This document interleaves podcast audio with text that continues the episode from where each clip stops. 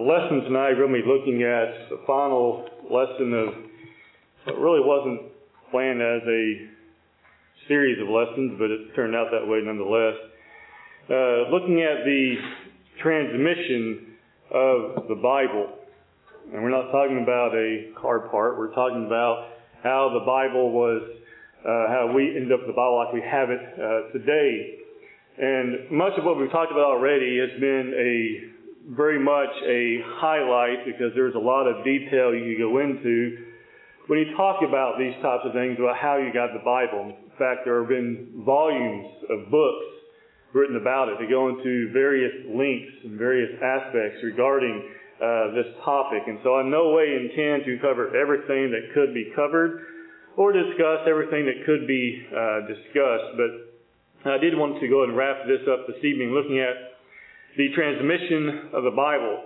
And I want to show we can learn from the way the Bible message was given to man. You think about some things sometimes, and this kind of helps us think about some things maybe we haven't considered before, like why were certain languages used in Bible recordings over others? Why did God choose to use certain languages more than others? Why were certain uh, languages more prevalent?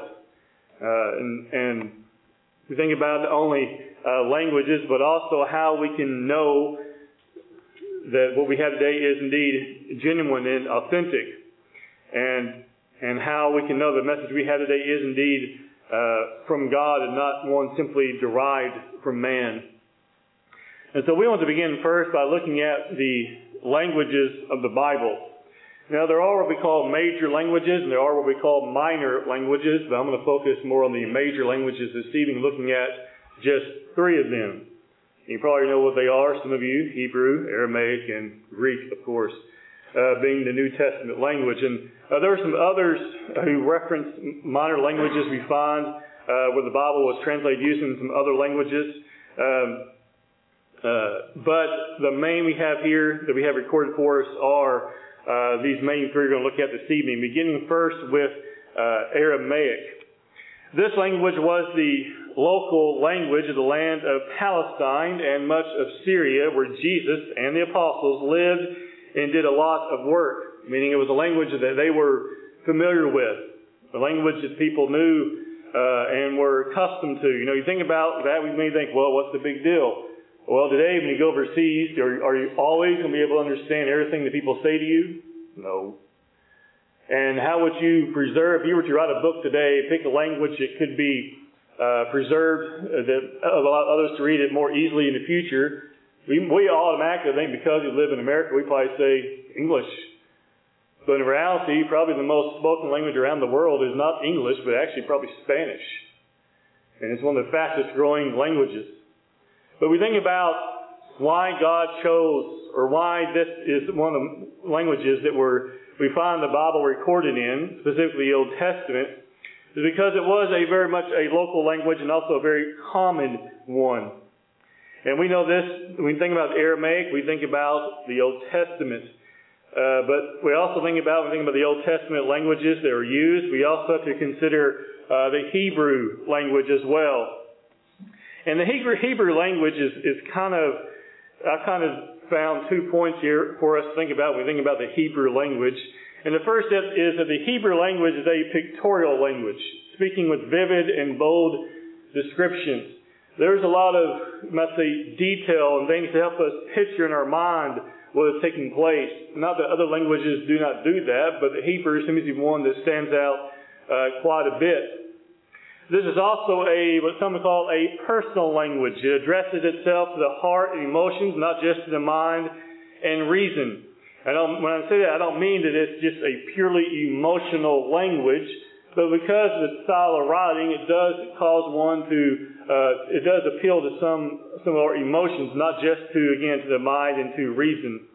And so it's a very unique language in of itself. In fact, Hebrews, or the Hebrew language, sometimes even as we find in Malachi chapter 1, uh, verses 2 and 3, if you look there, you'll find that even sometimes nations are given personalities. You remember, uh, God is pictured as speaking to an entire nation as if speaking to them at once, and their response as, as one.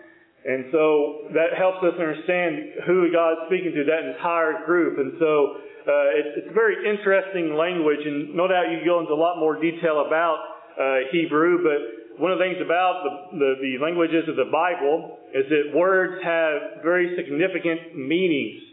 You know, when you talk about doing a word study, uh, you can go into a lot of detail if you wanted to, almost on any word, really. And we often talk about baptism and how much you can go into looking at its, its usage and when it's used, where it's used, uh, how it's applied, its context, those types of things. And, and Hebrew is no different. What's interesting about Hebrew and the Aramaic language is, is when you think about those word studies, there's nothing about always those names and we find in the Old Testament that have such powerful meanings behind them. And so, not that we can't find that in Greek as well, but language is, is very important. And no doubt Hebrew is, is pictured by many as a, a pictorial language and a very personal language as well. And the one we're probably, if we're going to be familiar with one more than one over more than the others, it's probably going to be the Greek language, or what we call the Koine Greek. This is not common Greek today. If you were to talk to someone today who spoke common Greek, their meanings would mean their their word meanings would be a lot different uh, for the most part, than what we find when we look at the Koine Greek. Uh, this is the Koine Greek has been called by some as an intellectual language. It was more of a language of the mind and of the heart. It is more suited to putting God's message in a, and some would say, in an easily understood form that can be passed on to man. What's interesting about the Koine Greek language is that it is uh, one uh, that is what we call a dead language. When we say a dead language, you mean that it, that it does not change anymore. If, if a language is a, a living language, so to speak, word meanings can change, right? I mean, have, think about how the definitions of words in English language have changed over time. Well, it changed quite a bit, right? I mean, gay used to mean happy, didn't it? And so that's just one example. Definitions of words have changed when it's a living language, so to speak, but a dead language means those word meanings haven't changed. And so when they record, when we have that, those words recorded in the Koine Greek and we see what those things meant in the Koine Greek, we can say that hasn't changed. The word they used and definition that, that fit it during that time still fits today which is encouraging to know because we can know exactly what was said and the meaning behind it. So having a, a, a, dead language, so to speak, that doesn't change, it is helpful for us today. It's not uh, something that's going to uh, hinder us in any way. It was also Greek was also a almost completely or, or nearly a universal language. This language was appropriate for the spread of the message in the New Testament age due to the fact that it was widely spoken throughout the world. That means most of the people understood it. You know, even going over, I think about when we went to Majuro or Madro, and even though some people didn't speak English themselves, when you spoke English, most of them could still understand you. They might reply in broken English or in, or in um, Marshallese, as their language was there, uh, but they could still understand what you were saying. And I think about the Greek language, though, even though maybe not the, the Koine Greek, even though there may have been those who didn't, weren't able to speak it, but there are many who could still understand it. Think about, you ever been at a Mexican restaurant and, and maybe the, the waiter comes up and they say something that's in Spanish because, you know, of course most of them can speak at least some English, but they say something and you pick up on what it is they're saying. Now, does that mean you know every single word in Spanish? Well, no, but you can still pick up on things. Well, the Koine Greek was nearly a universal language, and so it could be easily understood and to uh, allow a larger group of people, so to speak, to be able to uh, hear and understand those things. And so the selection, if we to use that idea, uh, Bible languages is incredible because it is designed for us, as we find, it is done in such a way, I think in accordance to God's will, that we can understand, if we so desire, fully the message that God wants us to have today. We can go back and we can dig very deep if we wanted to and do word studies, whether it be Old Testament or New Testament, and find meanings of words. And so we can still know exactly what was behind those words because of the languages that were used. Now, again, there are other languages that are mentioned in various books, uh, but we want, I just want to look at those three this evening. The next thing I want us to consider is what is called the process of transmission. The process of transmission. It is the steps that we're taking so that the so that God's word was uh, passed down to us, and we know that it was authentic. That we don't have things included in there that are not part of God's word. And when we do that, we talk about such things as genuineness and authenticity, and distinguishing between those two things. Now, genuineness refers to the truth of the origin of a document, its authorship. So we think about the Bible, we think about a certain book of the Bible. Many times you're reading a commentary. One of the first things that they'll address, if it's a very good commentary, is the author. How we know who wrote it, uh, other supporting things that show who wrote that book of the Bible, when it was written, where it was written even, the occasion, the context, those types of things. And the reason those things are brought out is to show you that this is a genuine book that deserves to be considered for us today. And so we want, we want the truth. We want to be able to say, yes, we know this is part of God's Word. It is genuine. It is, uh, this author is indeed someone who was uh, inspired of God or, or recording the inspired words of God. Uh, and not too separate from that is authenticity. This refers to the truth of the facts and content of the documents of the Bible. So genuineness confirms, looks more at the author, whereas authenticity looks more at the content of those things they're in. I remember a couple of weeks ago I was listening to different podcasts that we do there in Byway Media, and I try to listen to as many of them I can, but there's a lot of them that come out every week. And I was listening to part of Don Boyd's that he did, and his program is an hour long. But I was listening to one of his, and he was talking about books of the Bible, and he's talking about some of the same things we're talking about tonight in the last few weeks, looking at how we can know the books we have are the books we should have. And he quoted, as I've mentioned before, I believe, one of the books that some people want to argue belongs in the Bible. And he talked about a so-called fishing story that's in this, one of these books that had no ring of truth whatsoever. And when I say that, if you were to sit down and pick out any book of the New Testament, because this one involved Christ, and compared to this this writing he's referring to, he wasn't in support of it, just to be clear, he was making a stark contrast. You can see very clearly about this one section that here's what the Bible says in regarding to, in reference to Christ and His ministry and His time on the earth. And here's this other writing, and it sounds completely out of sorts. You know, you ever, you ever hear someone say, well, that just doesn't sound like something they'd say. That's what I think about with those types of things. It just doesn't sound like Christ. It doesn't sound like an apostle. It goes into detail about something such as, you know, pools of water where they were fishing and things such as that. You know, you think about, for instance, the occasion where Christ uh, told them to cast their nets on the right side. Did he spend a lot of time talking about the water?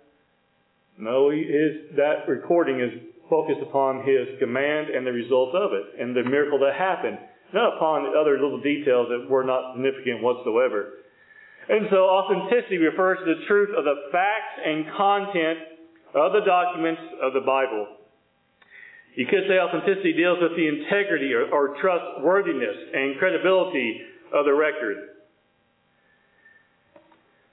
Next, we want to think about from God to us how the Bible, how the messages we have today, the books the we have today, came from God and reached to, reached to us. And this is kind of what we call a link after link after link coming from God, being recorded for us still today. And we think about this, we want to consider the idea of deity, the, exist- the existence of God who desires to to communicate himself to man.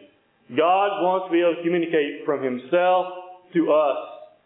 He wants us to have his word, to have his commands, and to know his will, and we have that through his word. If we have books that are brought up in question, because we have those today who have these other books that are out there. And I say other books, they're not books of the Bible. we want you to consider their content.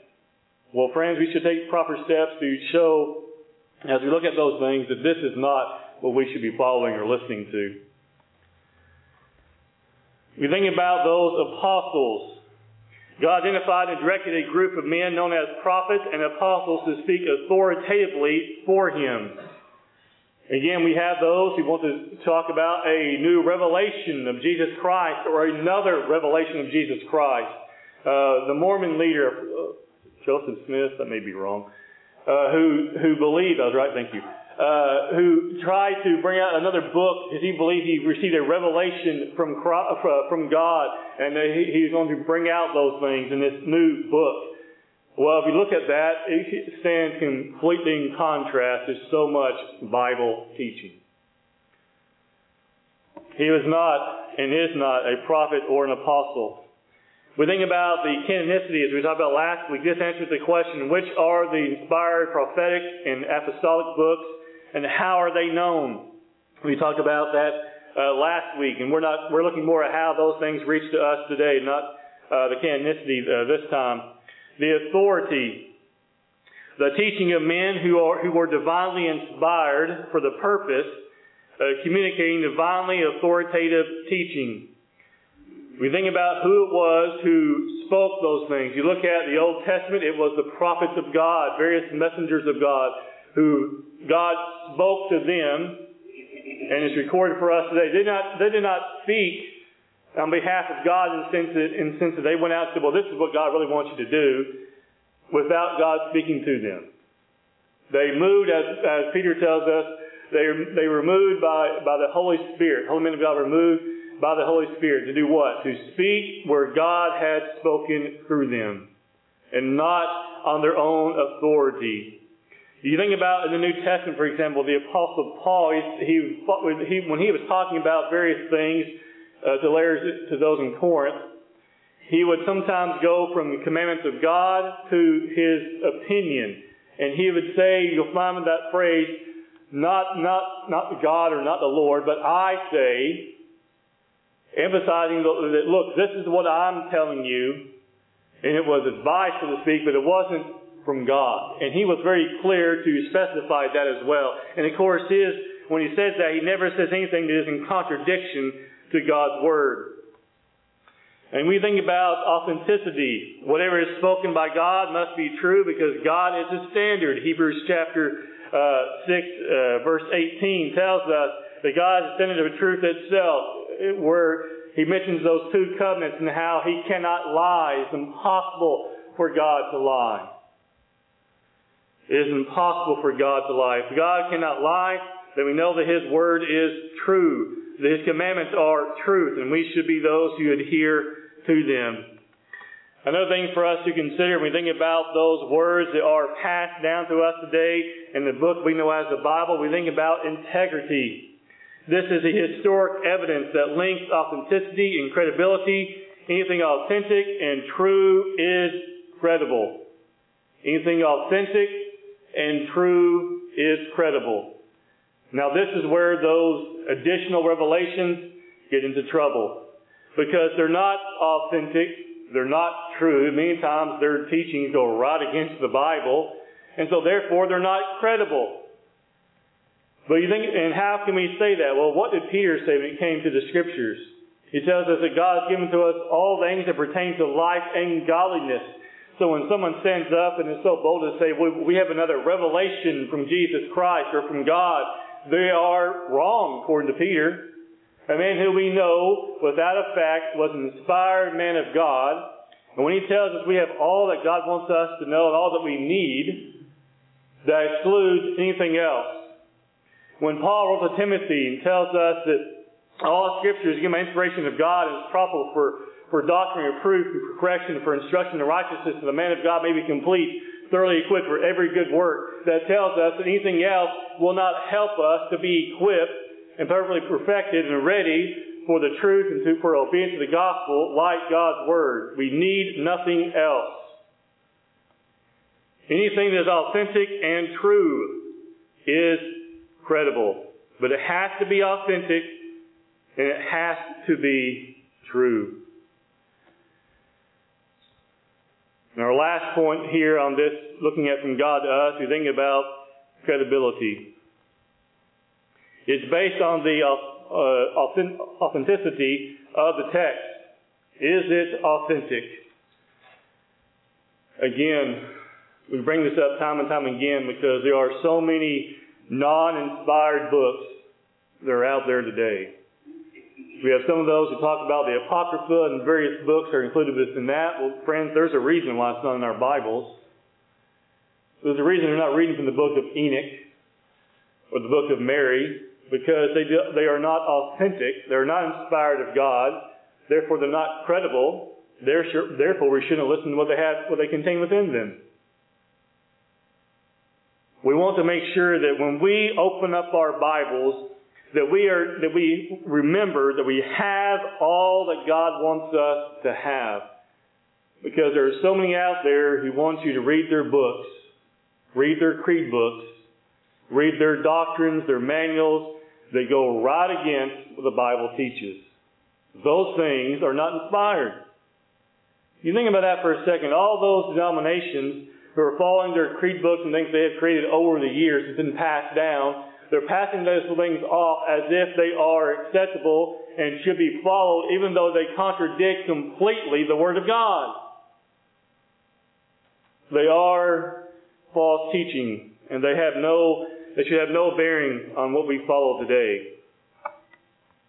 Some lessons for us this, this evening lessons from the languages, and I've, I've, mentioned this already once because I got ahead of myself here, but the most common languages used in the Bible reveal God took care that His Word be preserved.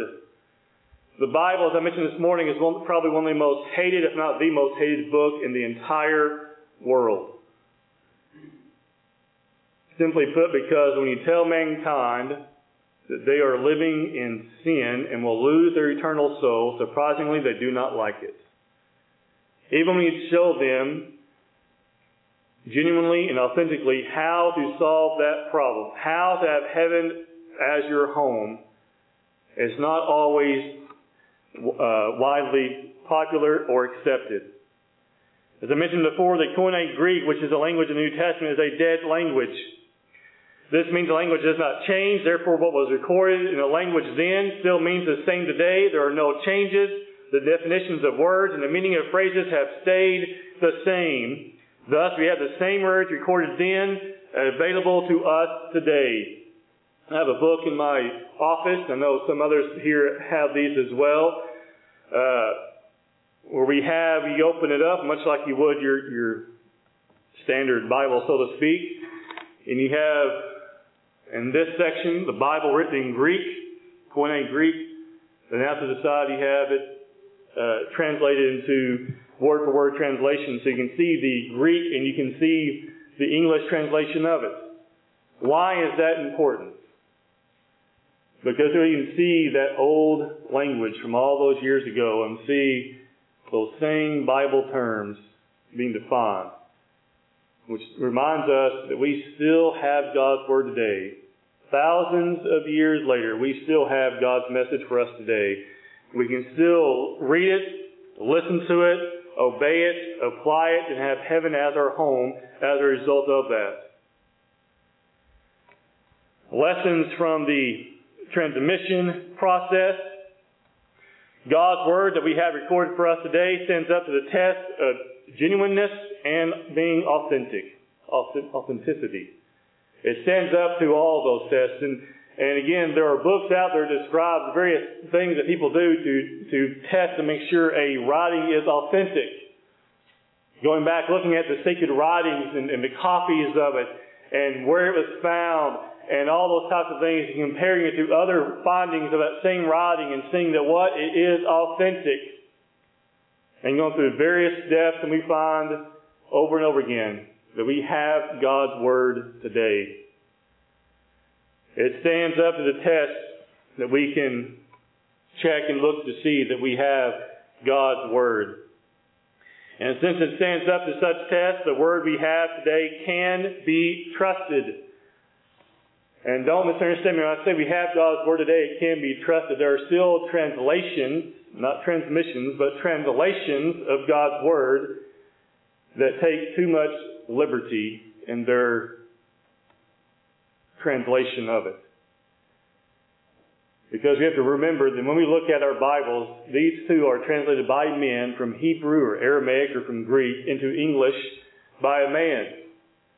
So when we look at a section of Scripture and we say, well, I'm not sure if that's worded correctly, we can open up, we can go, we can research that, we can find a meaning of those words, go back to that language, we can find out this is a more accurate reading of that. That's why we have various translations out there. Some are more, much more reliable than others. If you look at the front of our bulletin, and this was going to be the next lesson, but I thought I'm not going to really do that. But if you look at the front of our bulletin, there's a section that says we use the King James, New King James, American Standard. Do you know why that is? Because they are at least some of the top most reliable, not popular, but reliable translations that are available. And they too have areas that can be, can be improved upon. But vastly, they are the most reliable translations that are out there. That's why that is there. Because when we stand up and preach and teach, we want to make sure we have one of the most reliable translations in front of us today. And we can know that by doing even just some little research as well. God's Word is not a myth or a collection of stories passed down through the ages. I listened to one podcaster who was interviewing an individual, and he said, The Bible is just a book of myths and stories that were passed down. No, it's not. You're talking about Shakespeare. You're confused. What's interesting is the Bible has more, more sections of it recorded throughout history and found throughout history than any other book. You compare it to Shakespeare, you compare it to others, the Bible has more ancient recordings and manuscripts than Shakespeare, who is quoted many times without hesitation. The Bible is far more reliable. And of course, we know Shakespeare is not going to help anyone get to heaven. God's Word withstands all scrutiny and passes all tests. The same cannot be said for the others of man. Only God's Word can be trusted and be used as man's standard for living. Only God's Word can be trusted. We think about these things this evening. We think about the transmission of the Bible. We think about the inspiration of the Bible, the canonicity of the Bible, like we talked about last week, and now the transmission of the Bible. We find that we have God's Word that was intended for us today. And since we have it, and have it very much readily available, Let's make sure we do the proper thing and make sure we study upon it. Learn from it, apply it to our own lives so we can be better followers of God each and every day. This evening, as you think about these things, we can help you or encourage you in any way. You can come forward now Let's as we stand and sing the song that's been selected.